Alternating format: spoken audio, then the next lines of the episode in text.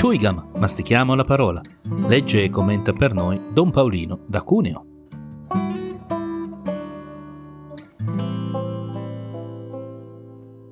Dal Vangelo secondo Giovanni. In quel tempo Giovanni stava con due dei suoi discepoli e fissando lo sguardo su Gesù che passava disse, Ecco l'agnello di Dio. E i suoi due discepoli, sentendolo parlare così, seguirono Gesù. Gesù allora si voltò e osservando che lo seguivano disse loro che cosa cercate?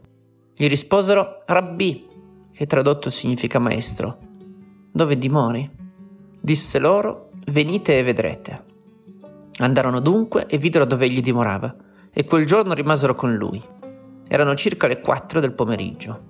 Uno dei due che avevano udito le parole di Giovanni e l'avevano seguito era Andrea, fratello di Simon Pietro.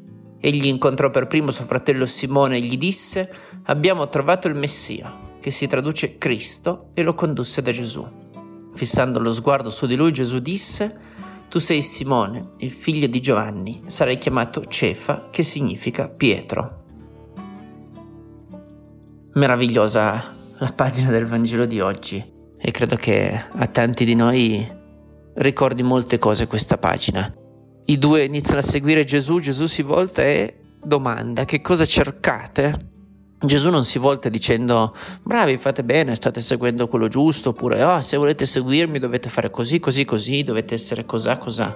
Che cosa cercate? La prima cosa che Gesù rivolge è una domanda. Che cosa cerca? Che cosa hai bisogno nella tua vita? Da lì poi si apre tutto il resto.